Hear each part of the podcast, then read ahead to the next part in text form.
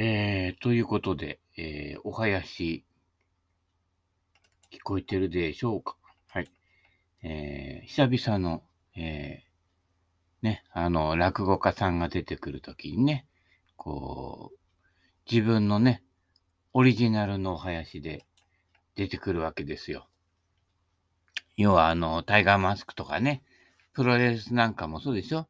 猪木のテーマとかね、あの、いろんな、えー、テーマソングをね、で出てくるというやつのね。だから、あのー、落語の方が先輩なんです。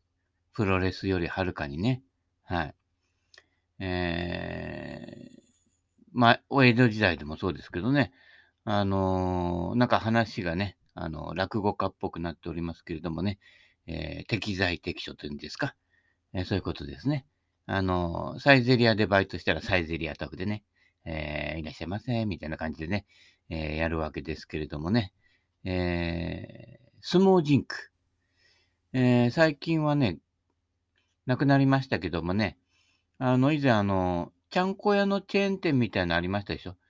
まあ今、ね、ちゃんこ屋は大体あの、お相撲さんがね、えー、現役引退した後ね、こう、店開いたりしてますけど、あの、なんだっけ、名前忘れちゃったね。えー、ちゃんこの、あそこ良かったたんだよね。個室でね。で、値段もこう、適度に安いし、えー、良かったんだけどね。いつしか、えー、亡くなりましたけれどもね。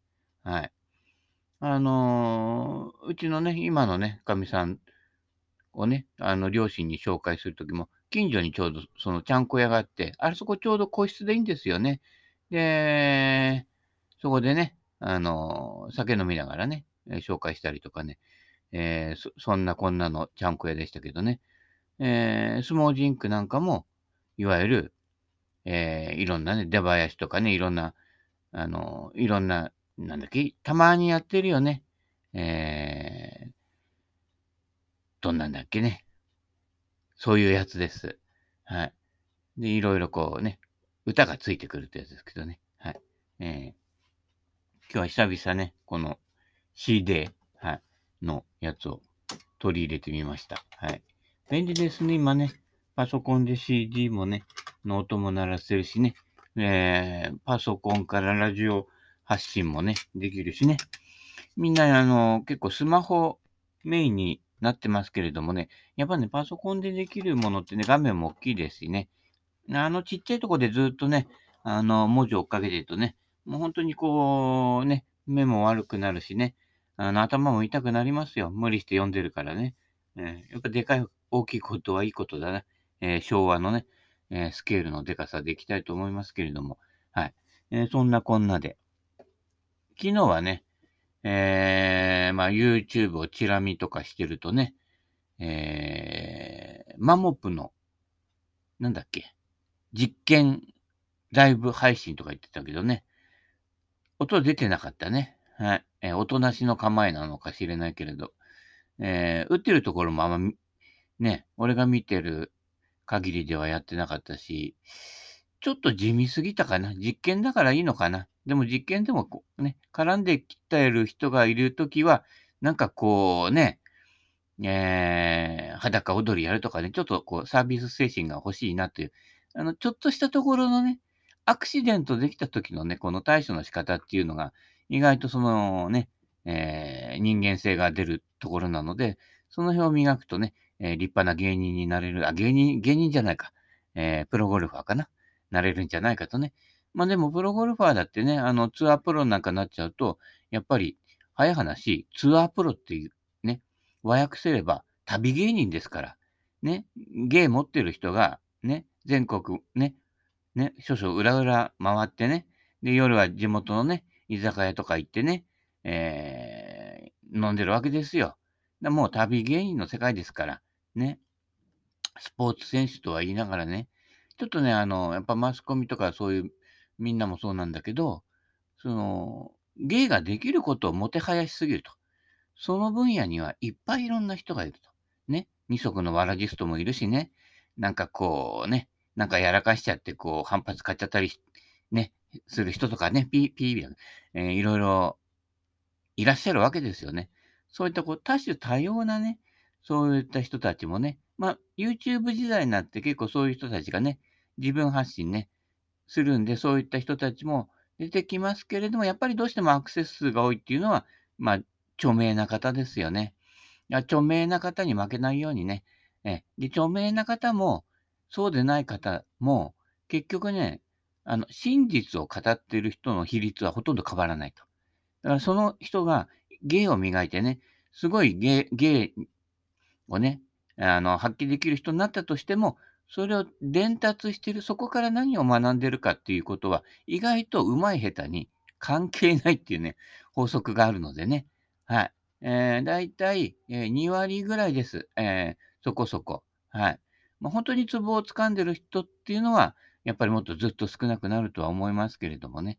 その辺で、あの、芸ができるのと、自分がそこの、そこから学んできたものをフィードバックしてるかどうか、またそれを、こう、わかりやすく伝えられているかどうかっていうのは、必ずしもその芸ができるとかね、そういうことの順番じゃないと。お金の例を取ってみるとよくわかるでしょお金いっぱい稼いでる人が、じゃあ真理を語ってるかというと、怪しいでしょ。ね。そういうことになっておりますのでね、その辺でね、なんかこうね、まあ、例えるとまたね、P になっちゃいますけどね、えー、猿回しの猿がね、すごく芸ができたって、ただの猿ですね。はい。そこにあんまり価値や趣をね、重きを置きすぎちゃうとね、あの、またね、これ差別化になっちゃって、仕事もそうでしょ？仕事できる人、できない人ね。できる人だけが揃うとね、仕事ね、えー、がね、実はね、精鋭でね、こうやるとね、意外とね、ポシャるんですよ。意外とね、内部分裂を起こすから。はい。で、どうでもいいやつ、ね、そこそこできるんだけど、なんかおかしなやつとかね、えー、ね、会社の机開けたらね、釣り道具がいっぱい出てきたってね、浜ちゃんみたいですよね。そういう人が意外とね、干渉剤になるんで、そういう場合ってね。コミュニケーション。ね。えっ、ー、とね、昨日ね、BS かなんかで、上村直美物語ってやってたんですよ。俺も結構若い頃、あの人の書いた本ね、えー、なんだっけな、青春を山にかけてだっけか、そういう本を読んだりしてね、山登りをね、しようとはね、思わなかったけどね、はい。えー、彼なんかは、初めのうちはやっぱりほら、山っていろんなね、エベレスト行くと、こう酸素とか持ってったりとか、いろいろね、あの、クレパスに落ちないようにはしご持ってったりとか、いろいろ機材が行ったりとか、地元のね、なんだっけ？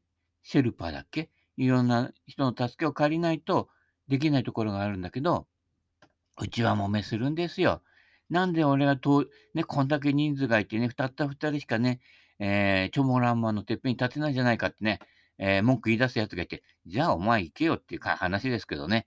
えー、だからそういうふうにそこでこうね、えー、私利私欲じゃないけどね、俺が天下取ったるみたいな人がいると、調和が乱れるわけですよね。もうそういう人って無理、無理したりしてね、結構ね、遭難したりするんですけど、そうなんですか？みたいな感じですけど、だから、そういった時に、あ、君がてっぺん登るなら、僕は下で肩車するよなんていう人がね、いっぱいいたら、結構うまくいくわけですよね。はい。縁の下のね、力持ちね。まあ、縁の下の力なしなんですけれどもね。はい。そんなところでね、上村さんは、だからそ、そ、そっから単独、ね、冒険王になるわけですよ。昔のね、重大付録付きみたいな、あれは違う冒険王って雑誌ですけどね。はい。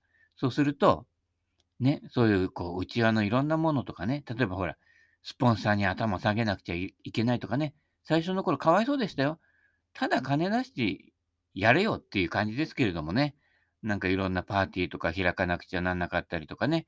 あれ、最初のうちほら、映像をさ、撮って、それをテレビ局とかそんなところが買って、それでお金にするみたいな契約結ぶわけですね。そうすると上村さんがね、あの、バーって普通は一直線に行けるところ、一回先にカメラを置いて、そこから戻って、ね、初めてそこに来たように、もう一回同じ道をたどって、撮影しなくちゃいけないわけ。一人でやってるからね。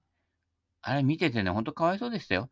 だから、ね、そういったことなしにできる人たちに比べると、上村さんがやったことっていうのは、今からしたら2倍すごいことなんですよ。撮影を自分でやって、ね、例えば1番ホールね、2番ホールね、昨日もね、スーさんがね、ショートコースのやつやってましたけど、1回グリーンまで行って、ね、カメラを置いてきて、ティーショットからグリーンにね、行くまでの童貞を撮影しとくわけですね。はい。そうやって進むから2倍の時間かかるわけですよね。はい。まあ、スーさんの場合ね、グリーン近くにカメラ置いといたらね、運よくね、あのカメラに当たって壊れちゃったかね、そんなそんなことね、起きそうですけどね。ああそそうでもないか。最近うまいからね。はい。大丈夫だと思いますけどね。はい。ショートコースだからといってね、あのー、サンドウェッジとアプローチウェッジばっかりで打つんじゃなくてね、えー、サンドウェッジっていうのは実は昔はね、非常用のクラブだったので、はい。えー、なのでね、前に何もないときは、一丁紙ショット覚えておくといいですよ。だから、サンドウェッジで届く距離でも、アプローチウェッジ、ピッチングウェッジで、一回手前の土手にコンと当てて、そこからコロコロコロっていうね、えー、いう風にやった方が、大体あのショートコースって、まあ、本コースに比べると止まらないところが多いので、グリーン直接落としたりするとね、そうすると手前からちょんとやって、そこからコロコロコロって転がすやつを覚えておくと非常に実際のコースでも楽です。実際のコースはショートコースよりずっとグリーン大きいし、意外とね、楽なんですよ、実は。ショートホールなんかもそうだけど、まあ手前までね、バンカーとか池があるとか別だけどもね、結構広いんです。はい。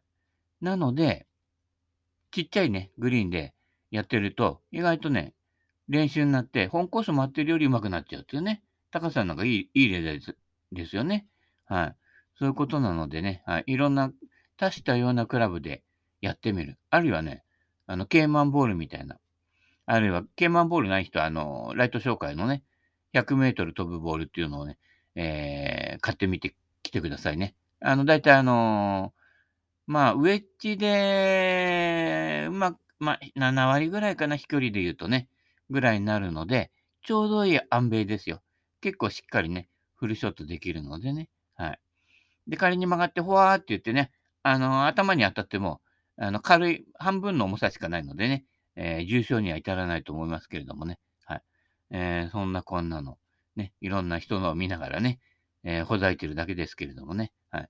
私の方はちょっとね、この間のあの、5日間で3回のゴルフかな。あって、ちょっとね、あれ以来ね、腰が、腰に来ちゃっててね、えしばらくまたね、今週もね、えー、一応予定はないのでね、え、週末に一応予定は入ってるんですけれどもね、えー、もう、えこれからはね、無理しないでね、す、べ、てのショットを20ヤード落としでね、で、スコアは同じくらいっていうようなね、え技術の投資場でいこうかと思いますけれどもね、はい。えー無理しないゴルフね。はい。どんどんあのね、飛ばなくなって、飛ばない人ね、無理に後ろから回る人ないんですよ。レギュラーティー。レギュラーティーダメだったらゴールドティーでね、回ってくださいね。この間ね、レギュラーティーから、ま、回ってね、ゴールドティーのティーに当てちゃってね、割っちゃいましたけどね。あれ知らんぷりしてね、あ、かぶせておきましたけどもね。はい、えー、インペリアルの人ね、ごめんなさいね。俺です。何番ホールだっけ？はい。えー、ね、見事にね、あちょっと低いボール打とうと思ったらね、低すぎてね、えー、T マークをね、に当たりましたけれどもね。はい。あそこの辺の T マークめがけていけばいいんだな、なんて言ったら当たっちゃった。えー、そういう時だけコントロールいいんだよね。ピン狙う時ってダメなんだけどね。不思議だよね、あれってね。はい。そんなもんな、そんなことになっております。はい。えー、ということで、ゴルフネタはそんぐらいでしょうかね。はい。えー、ということでね、えー、ブッダの言葉いきますか？で、これ、もうあとちょっとですね、もうちょっとの辛抱ですからね。えー、ね、ゴルフのことを聞きたいかもしれないけどね、ゴルフの前に心ありきですから、ね、あの、物事ね、さっきも言ったようにね、そのことがね、上達してる人がね、上っていう、その、そういう見方はね、やめてくださいね。自分より上手くなってた人はね、こう引きずり下ろすようにね、えー、か乱してくださいね。あの、大抵メンタル弱いですからね。はい。えー、そういうことでね、意地悪みたいな感じで。えー、そういうことですね。はい。えー、あ、ここやったのね。死ぬ時に持っていける唯一のものね。はい。えー、棺桶の場合はね、えー、多少の燃えるものはね、一緒に燃やしてくれるそうですけどね。ね余計なこと入れなくていいいいですからね。はい。えー、死の瞑想を行う。ね。チベット死の書ってなんかね、あの、すごい、えー、ちょっとプレミア漫画がつくような、えー、ね、ちょっと怪しい本っていうのがね、えー、多分、ヤオフクとかあの辺でも出てると思うんですけどね。結構難しい本なので、ね、え読みませんけれどもね、えー、多分こういうこと書いてあるんじゃないですか。死の瞑想を行うね。要は、あの、死んだつもりになる。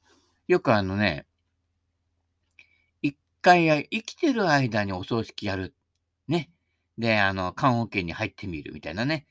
あ今のうちは釘打ちつけちゃうので、そういう悪さはやらないでくださいね。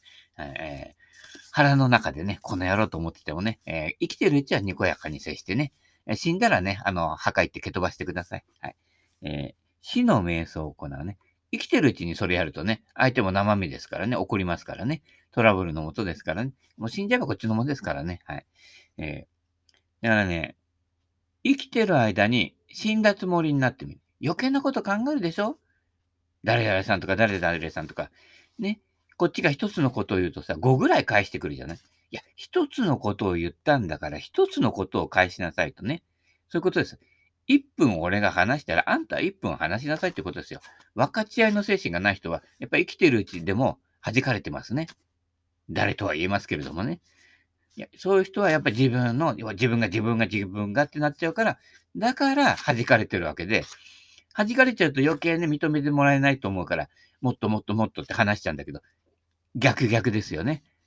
はい。相手が、ね、私が1分話したら、ね、逆に5分話を聞こうじゃないかってね、聞けるようになったら、仏の心がね、やってくるわけですけれどもね。はい。死んだつもり、瞑想、ぼーっとする。簡単ですよ。ぼーっとする。ね、慣れてくればぼーっとする方が人生楽だってことに気がつきますから。はい。頭の中空っぽにしてね、バカボンのパパになってね、これでいいのだって言ってればいいんですからね。簡単ですよ。水木しげるさんもね、えー、怠け者になりなさいなんて本本書いてるけどね。うん。怠けてるうちにだいたい90歳ぐらいは生きられますから。はい。そういうことでね。はい。無理しないでね。だいたいね、人ってね、あのー、92.5%は妄想ですから。はい。つまり、現実にはないものを自分でこさえて、その自分でこさえたもので右往左往してるっていう。それだけですよ。君を妄想から目覚めなさいっていう。だから、ブッダっていうのは目覚めた人っていう意味合いなので、そういう妄想から離れなさいよと。妄想を抱くことをよしなさいよっていうことですね。だから、あのー、座禅とか慣れてない人は最初のうち、そわそわそわそわしちゃうんですよね。ね、どうも落ち着かないなって言った時に、パッとね、こう、お辞儀して、そうすると、後ろからペーンって叩かれるわけですね。あれね、ゆらゆら揺らいでるから、いきなり来てね、不意打ちでバンと叩くと思ってる人いるでしょ？違うんです。そんなことやってたらね、年寄りなんか心臓発作で死んじゃいますからね、びっくりしてね。はい。うつらうつら。あれちょっとね、だから妄想がいっぱい湧いてきちゃって、ね、落ち着かないなっていう時、お願いしますっていう感じで自己申告なんですよ。眠くなっちゃってね、あの、瞑想してるんだけど、こう、なんかこう、バタってね、こう、あのね、えー、倒れちゃいそうなくらい眠い時にね、ちょっとね、ちょっと目目覚まし欲しいな、なんていう時にね、ちょっとこの寝方叩いてよ、みたいな感じでね、あの、自己申告なんでね、あの、座禅会行った時ね、あの、ビクビクしないでくださいね。あのね、精神統一してないとね、し、ね、叩かれちゃうんじゃっていうのは、あれは嘘ですからね。ああいう修行じゃないんです。道元さんが言ってたけど、安楽の方も、いや、これ、ね、ぼーってしてられて、しかも、ね、飯食えてね、まあ、ね、あの、本堂の掃除とかしなくちゃいけないけど、こりゃ楽しい、楽だわね、みたいな感じね。あんなね、えー、下界の人々はね、こう、やりたくもない仕事を、ね、一生懸命やってね、で、客に文句言われてね、クレーマーとか来ちゃってね、いや、ご苦労なこったなって、ぼーっとしててね、飯食えるんだからね、みんな坊主になれないよ、みたいな感じだよね。うん。坊主って言ってもね、ハゲのことじゃないけれどもね、楽ですよっていう安楽の訪問なんですよね。だから、ぼーっとしていれられる状態をつかんだ人は、えー、ぼーっとしてられるので、要は、ぼーっとしてる間に死んじゃうわけですよね。これ楽だよね。大丈夫かなセサミン飲まないと早く死んじゃうのかなみたいなね、ビクビク、ビクビクしてる、ね、前のみの言ってることは本当かなみたいな感じでね、あのー、やらなくて済むわけですからね。ぼーっとしているうちにあっという間に死んじゃうと。これ楽、安楽の訪問ということでね。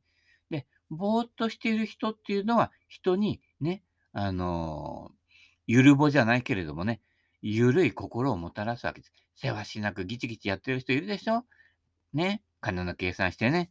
俺と一緒に寿司食べに行こうで15万円みたいなやってる人もいるわけですよね。落ち着かねえんだよね。金の心配しながら飯食うっていうのは一番落ち着かないからね。人の金で食うんだね。だね、もう昨日も言ったけどね、金持ちは金あんだからさ、おごれよって話だからね。えー、そうね、おごった人がそうなっちゃうのかななんてね、えー、これバッシングじゃない。なんとなくそう思うわけですね。やっぱりこう、ね、えー、ブッダの言葉とか読んでるとね、分かち合うことが大事なのだっていうね、えー、要は遠回しに書いてあるわけですからね。君よ、死の瞑想を行う。君よ、人や猫や魚や鶏やカマキリやコオロギなどの生き物の死体を見つけたときは、死の瞑想をするきっかけにすること。ね。あんたも一緒だよって言ってること、わけですよ。野ざらしにされて死後少しずつ腐敗の進む死体。ガスによりパンパンに膨れ上がって青黒くなった死体。ね。どうしたい？みたいな感じで。体液のデロデロ流れて出る死体ね。すごいね。これオカルトみたいだね。バラバラになって白骨のみに残った死体ね。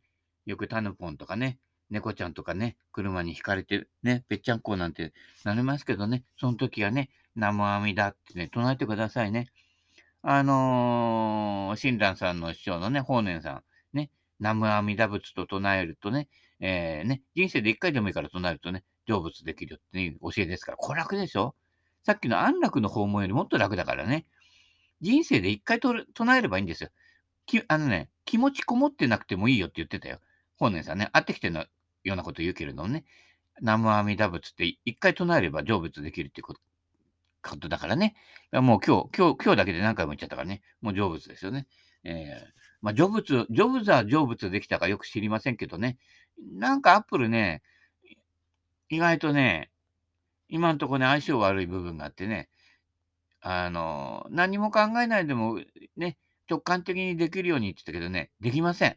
あのね、ググってね、調べないと、え、こんなところにこんなフォルダがあって、そこに収まってんの？み大抵ね、パソコンで悩むっていうのはね、このフォルダー一体どこに収まって、どこに、例えばね、これな、どこに録音されてんだよっていうことがね、よくわからなくなることがあって、それ調べていくと、例えばボイスレコーダーとかね、調べていくと、え、こんなところにって絶対わかんねえだろうなんていうところにね、隠されていたりするわけでね、全然直感的じゃないんじゃないか、みたいなね、え、いうことなんでね、気をつけてくださいね。まあ、その辺もね、こう、見つかるかな、みたいな感じでね、えー、ジョブズの、ジョブズのね、えー、嫌がらせだったのかもしれませんけどね、まあ、こっちも成仏してからね聞き、聞きに行こうと思いますけれどもね。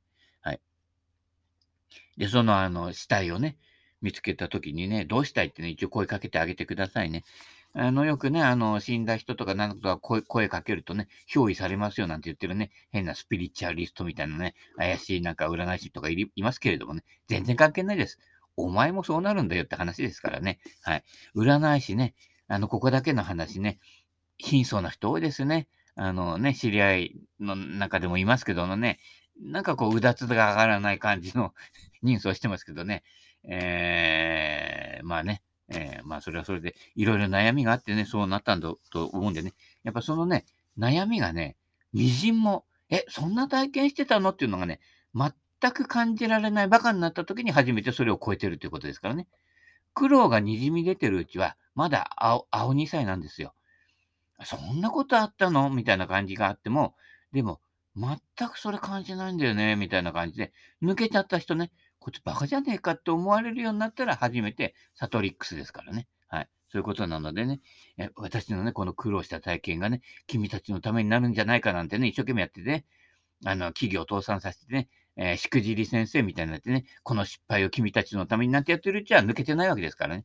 あの、僕の引きこもりの経験をね、このね、今引きこもりになってる人たちのためになってやってるやつはダメなんです。ためが2つなるとダメになるというね、えー、人のためと書いて偽と読むってね、いうことですよ。はい。そういうことで、ね、そういうの微塵も感じさせない。え、嘘そんなことねえだろって言われるぐらいにならないと、本当に抜けてないってことですからね。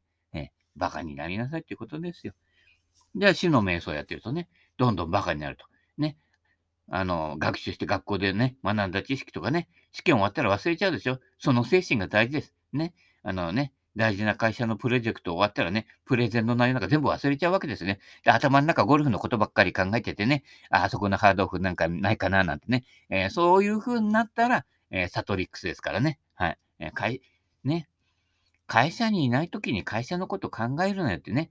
だから、好きな子がとね、一緒にいないときに好きなことこ、このこと考えてもね、ど、どうせそういう関係はね、あの、あなたの妄想がほとんどなので、必ず振られるね、結果になりますのでね。ね。あの、別れたらね、別れても好きな人っていうのは、やっぱり別れちゃう人なんですよ。はい。なあれ？いたの？みたいな感じで、自然とそばにいる人があなたに会う人ですからね。はい。そういうことでね。まあ、綺麗な人は綺麗にね、そうでない人はそれなりにね、相手を見つけてくださいね。はい。そういうことなの。今ね、女性もね、30代、40代でね、いっぱい余ってる人多いですからね、私の知り合いでもね、すんごい綺麗な人いますよ。なんで一人なんだろうっていうね、性格もいいしね、なんでだろうっていう、その辺をね、探るためにね、お付き合いしたいと思いますけどね。はい、向こうがね、OK 出してくれるかどうかわかんないんですけどね。はい。それらを見かけたなら、怖い、嫌だ、悲しいと条件反射を起こす代わりに、君自身の体をその死体になぞらえ念じること。この私の体もこの死体と同じ物質でできている。やがて死んだら同じになる。私も必ず死ぬ。こうして死の瞑想を行って、生存本能の呪縛を解くように。そうですよ。誰か亡くなって悲しんだりね、してるね、間もなく、次はおめえだよっていう話ですからね。私事。だからね、自分が母親が亡くなった時もそう、えー、癌で亡くなったので、半年ぐらいかけてだんだん弱っていくんですよ。そうすると、そこで追体験して、これ自分が死んでいく時のプロセスなんだよっていうね、ことを身をもって体験していって、自分に、自分も一緒にその死を体験していくってことですね。こうすると結構ね、人間って結構いろんなものが洞察できてきますよ。あの、思いだけで生きてる人って非常に多いんですけど、やっぱりリアルになくなっていく様子と、ね、寄り添うっていうことが非常に大切なことなんでね、今病院に行ってね、しばらく病院に預けてる病院からね、電話があってね、もうそろそろ来てくなんで来てくださいって3日ぐらいしかさ、あの、親身になっていないでしょ？だから学ばないんですよ。半年間ずっと寄り添ってみてね、あるいは自宅で介護している人ならおむつ取り替えたりとかしてね、昔はね、お母さんが自分のね、おむつ取り替えてくれたのに、今やね、逆にお母さんやお父さんのおむおむつ取り替える。逆転するわけですね。その時になった時に親も子も亡くなるわけですからね。そうやって亡くなっていく姿をよく感じ取ると。亡くなるね、もうね、少し前からは、ね、嫌いな親もね、意外と違う素顔を見せ始めるんですよ。そこの時に初めてね、対話が成り立ってくるとね、そういうこともあるんでね、あの、死をね、決してね、意味嫌うことなくね、向き合って受け入れていく。これがね、生きてる間にも大切なんでね、えその辺をね、大事にしていただきたいというところで、お時間になりましたので、ね、アディオスね、えー、生きてたら会おうぜみたいな感じでね、バイバイキン。